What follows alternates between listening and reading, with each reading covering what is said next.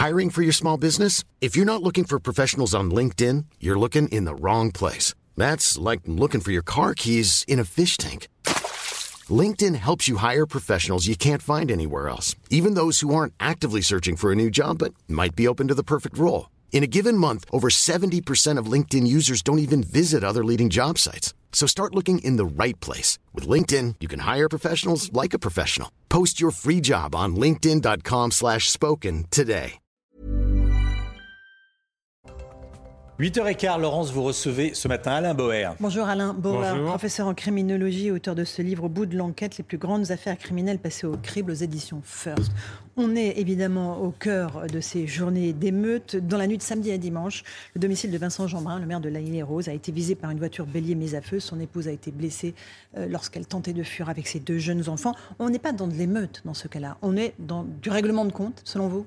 On est dans la tentative d'assassinat, à la limite du terrorisme. D'ailleurs, on pourrait utiliser le quatre cent vingt et un du Code pénal de la même manière. En fait, on est dans un processus où, un peu comme à Magnanville, quand on assassine deux policiers dans leur domicile devant les yeux de leur enfant, de leur très jeune enfant, eh bien, on s'attaque dans un espace privé à la famille d'un élu qui, lui, euh, n'est pas là. Et sachant même qu'il n'est pas là, alors même que la tentative initiale d'envoyer un véhicule en feu a échoué, on continue à tirer au mortier d'artifice sur euh, la mère qui essaye de sauver euh, ses deux enfants et de se sauver euh, elle-même. De ce point de vue-là, on est dans tout à fait autre chose. Il y a eu dans cette affaire la rage, la rage après un assassinat ou une tentative d'assassinat, une tentative d'homicide volontaire, dans ce cas précis, une tentative d'homicide volontaire liée à la pratique mmh. discutée Euh, d'un policier ou de deux policiers dans une interpellation, au pillage, dans un processus extrêmement rapide de transformation d'un moment d'émotion en shopping. Et puis, euh, on a ici et là des opérations euh, qui n'ont pas commencé d'ailleurs euh, durant ces émeutes. Je rappelle que la mairie de Saint-Brévin, le maire de Saint-Brévin, évidemment, a été agressé dans les mêmes conditions, véhicule incendié, lancé contre le véhicule, menace, et cetera, pour des raisons qui n'ont rien à voir avec celles qui sont exprimées, on va, pourrait même dire totalement antinomique avec celles-là. Et donc, il se produit désormais un, un espace de violentisation par le niveau élevé. Vous savez que j'ai souvent exprimé chez vous euh, le fait que le niveau d'homicidité, homicide et tentative était très élevé très et qu'au cours des trois dernières années, il avait atteint son pic des cinquante dernières années et que ceci était l'indicateur le plus fiable du niveau de violence dans la société française, à la fois d'un point de vue social et d'un point de vue criminel. Eh bien, je confirme que nous sommes très exactement dans cette logique-là. On va revenir sur la nature des violences qui se sont déroulées cette semaine. Euh, encore un mot du maire de L'Haÿ-les-Roses, Vincent Jeanbrun. Il appelle au sursaut républicain. Sinon, ce sera la chute, dit-il. Des, l'association des maires de France appelle aussi à des rassemblements à midi euh, devant les mairies. C'est important, c'est utile ou pas ? Alors, c'est utile, mais j'aimerais mieux qu'il y ait les maires et les maires. Les maires A I et les maires M E. Les maires de famille. Oui, car en fait, ce problème, il n'est pas institutionnel. C'est déjà dépassé. Euh, L'État central, euh, l'État local, la police, la justice, les journalistes, les enseignants, mes collègues, sont déjà hors jeu. Hors jeu. Ça ne se rattrape pas. Ça ne se rattrapera que par le dernier morceau qui peut encore prendre un enfant par son oreille et le ramener à la maison, ce qu'on a vu. descendre, euh, les récupérer en bas, faire des cordons sanitaires autour des mairies ou des centres euh, municipaux ou des services euh, publics, protéger autant que faire se peut les choses, lors des dîners, notamment de vendredi à samedi, de faire retomber sur terre, car on n'est pas c'était dans la réalité. C'était un jour spécial vendredi ? Oui, c'était la fin de l'Aïd, la donc il y avait un côté communautaire, familial, festif. Euh, très important, et donc euh, ce sont ces espaces-là qui permettent de sortir de l'irréalité virtuelle. On parle souvent de réalité virtuelle, en fait pas du tout. C'est une déconnexion totale du réel, c'est pas un réel augmenté, c'est un réel diminué, vers le retour à la réalité. Le commerce, c'est celui où je fais les courses, la voiture c'est la mienne, ou celle du voisin. Le transport, c'est ce que je prends pour aller au travail, ou pour aller voir la famille, ou c'est ce qui te permet d'aller au collège ou au lycée. D'ailleurs c'est ton collège et ton lycée, et donc probablement, non, tu ne finiras pas comme influenceur à Dubaï, juste par l'opération du Saint-Esprit. Et la tiktokisation, c'est-à-dire l'effet de rapidité et d'accélération de, du temps et de l'espace, de rétractation de tout ce qu'on peut appeler la perspective, cette capacité à ne plus vivre que dans l'instant minimal, à amener à une intensité comme on ne l'a jamais vue et à un passage à autre chose tout aussi rapide.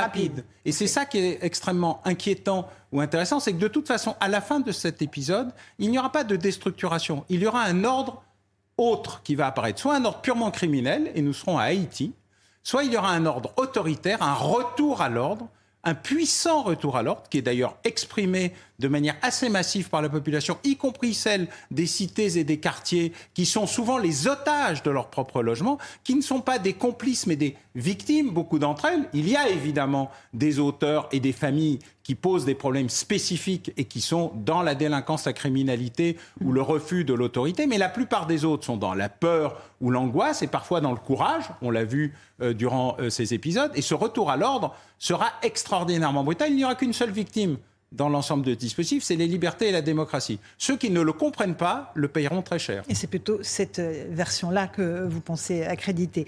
Euh, ce que vous nous dites en réalité, c'est que ces jeunes, très jeunes, hein, le profil des émeutiers, moins de vingt ans, âge médian, dix-sept ans, quarante pour cent d'entre eux avaient déjà un casier. Oui, oui, bien sûr, ils avaient quarante pour cent d'entre eux avaient déjà un casier judiciaire et il y a des très jeunes, douze, quinze ans.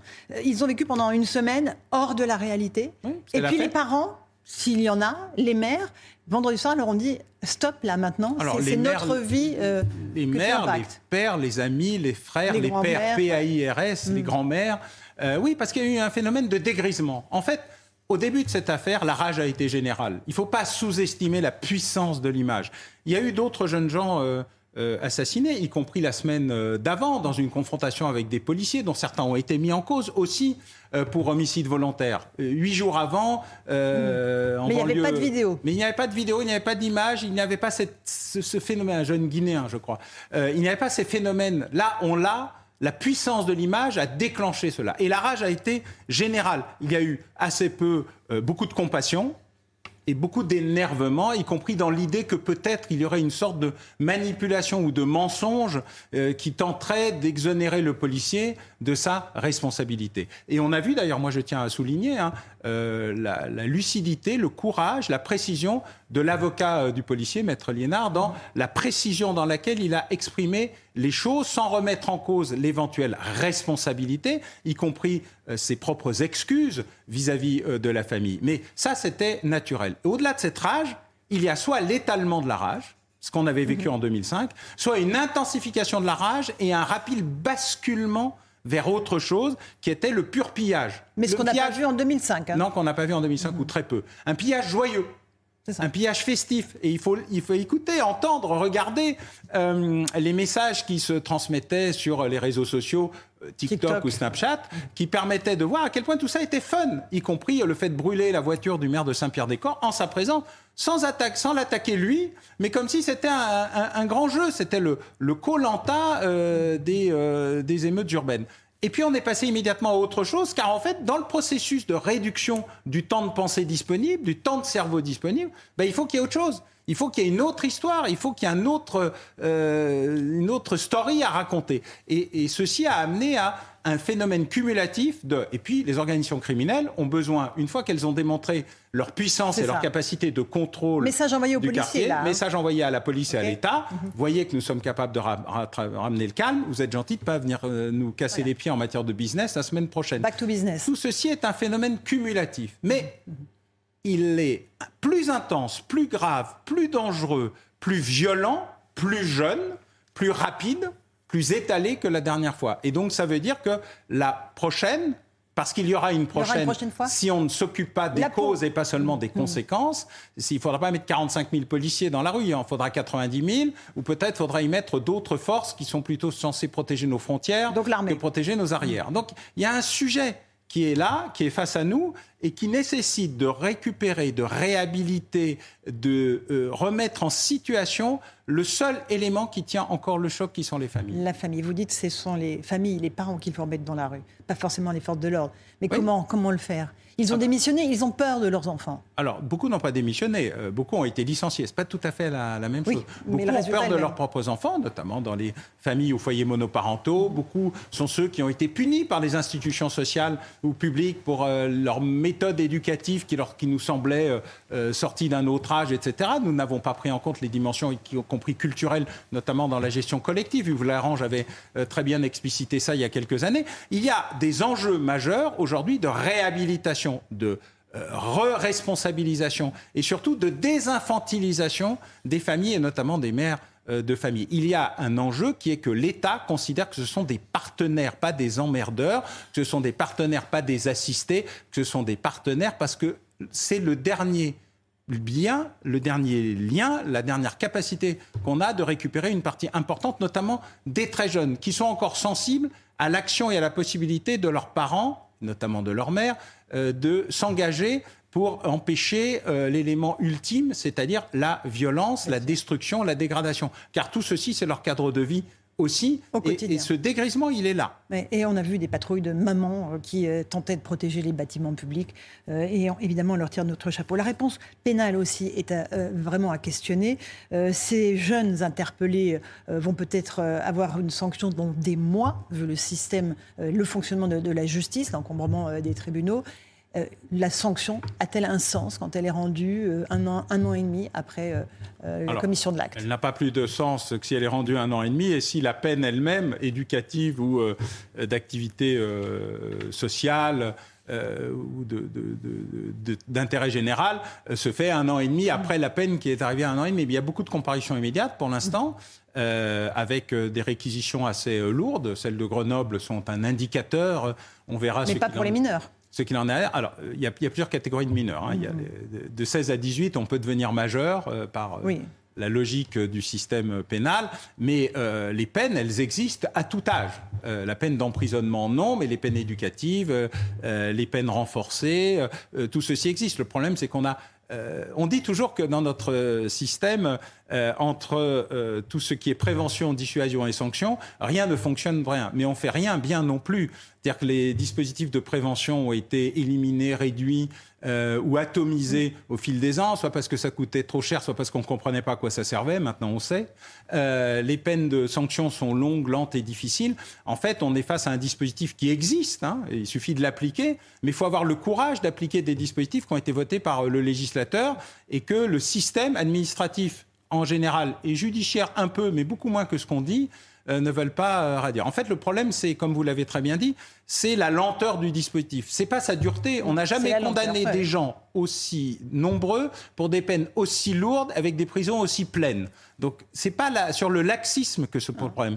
C'est sur la lenteur, l'immense lenteur du dispositif, alors qu'agir vite et fermement, y compris Euh, dans l'isolement, euh, peut, peut permettre de casser euh, des parcours criminels, ce qu'on fait malheureusement insuffisamment, notamment avec les courtes peines, dont on a pensé qu'elles servaient à rien et dont les Pays-Bas nous indiquent que ça serait plutôt l'inverse, là où des prisons sont vides et où l'efficacité semble plus marquée. Encore deux questions. La circulaire de deux mille dix-sept qui élargit un petit peu le périmètre des policiers euh, en C'est riposte. La, la loi. La loi euh, de deux mille dix-sept en cas de, de refus d'obtempérer. Est-ce qu'il faut la revoir ? Est-ce qu'elle sert à quelque chose ? Alors je pense que la loi... En tant que telle, elle n'est ni bonne ni mauvaise. C'est les deux circulaires d'application qui posent problème. Okay. D'abord, la loi est entrée en, en, en, en contradiction majeure avec un arrêt de la Cour européenne des droits de l'homme l'année suivante. Les gendarmes ont parfaitement compris ce qu'était la nature de ce problème. Il fallait qu'il y ait la légitime défense, il fallait qu'il y ait la concomitance.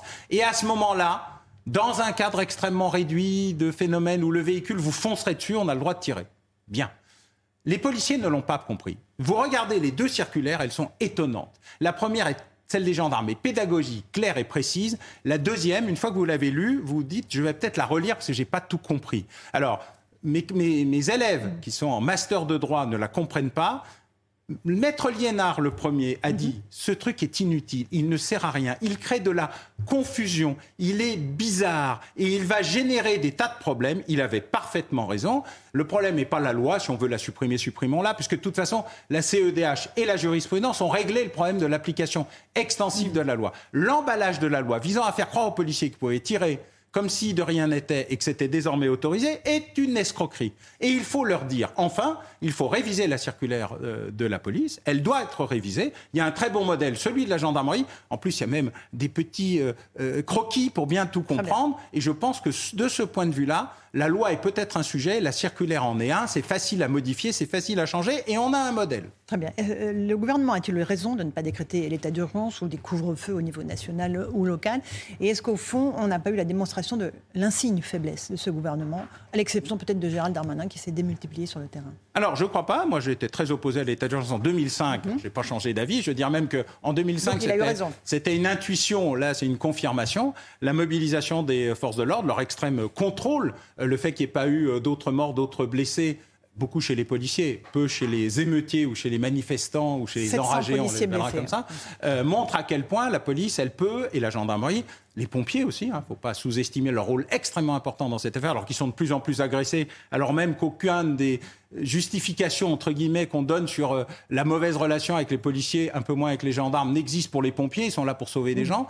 Euh, la réalité montre à quel point le système peut fonctionner et que la question qui est posée aujourd'hui n'est pas l'état d'urgence, mais c'est l'urgence de l'État. D'accord. Donc, il a eu raison. Et est-ce que le gouvernement a montré sa fermeté, sa capacité à agir sur le terrain? Alors, je ne dirais pas ça, d'abord, parce que le gouvernement a été un peu compliqué, puisque, très, comme souvent, on est passé du en même temps à l'entre-deux.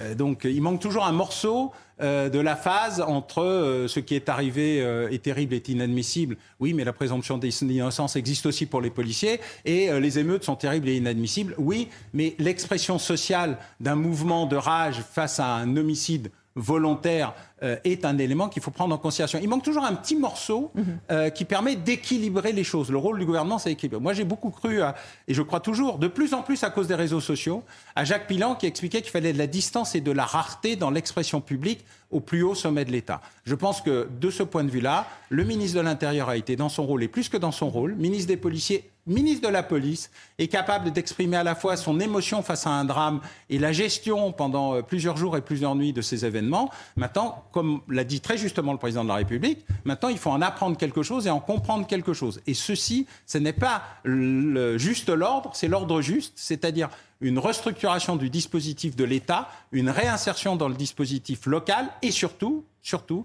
un réarmement de ce qui est l'élément qui nous reste, le seul, le dernier, l'unique, l'ultime, les familles. Merci beaucoup Alain Bauer, professeur en criminologie, d'être venu ce matin sur CNews. Au bout de l'enquête, les plus grandes affaires criminelles passées au crible chez First. Merci à vous Romain Desarmes pour la suite de la matinale.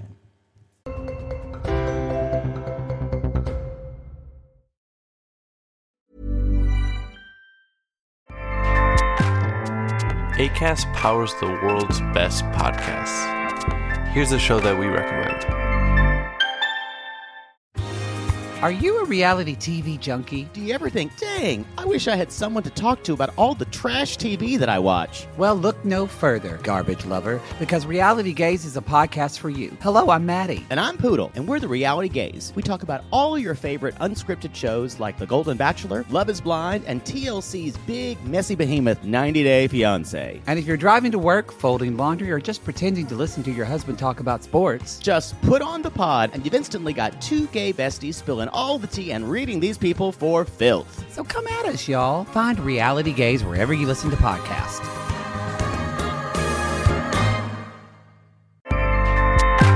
Acast helps creators launch, grow, and monetize their podcasts everywhere.